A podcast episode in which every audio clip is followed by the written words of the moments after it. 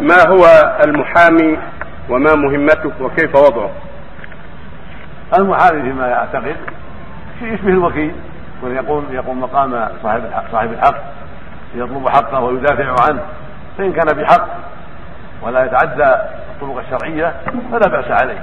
أما إذا كان يدعي ما ليس لصاحبه ويكذب ويتجاوز الحدود فهو مشارك في الظلم والعدوان والذله فالوكيل وهو المحامي يجب أن لا يتعدى حدود الشخص بل يتحرى الصواب ويتحرى الحق لخصمه وعليه. فيقول الحق لخصمه وعليه ولا يتعدى الحدود من أجل خصمه من أجل حق صاحبه ومن أجل موكله.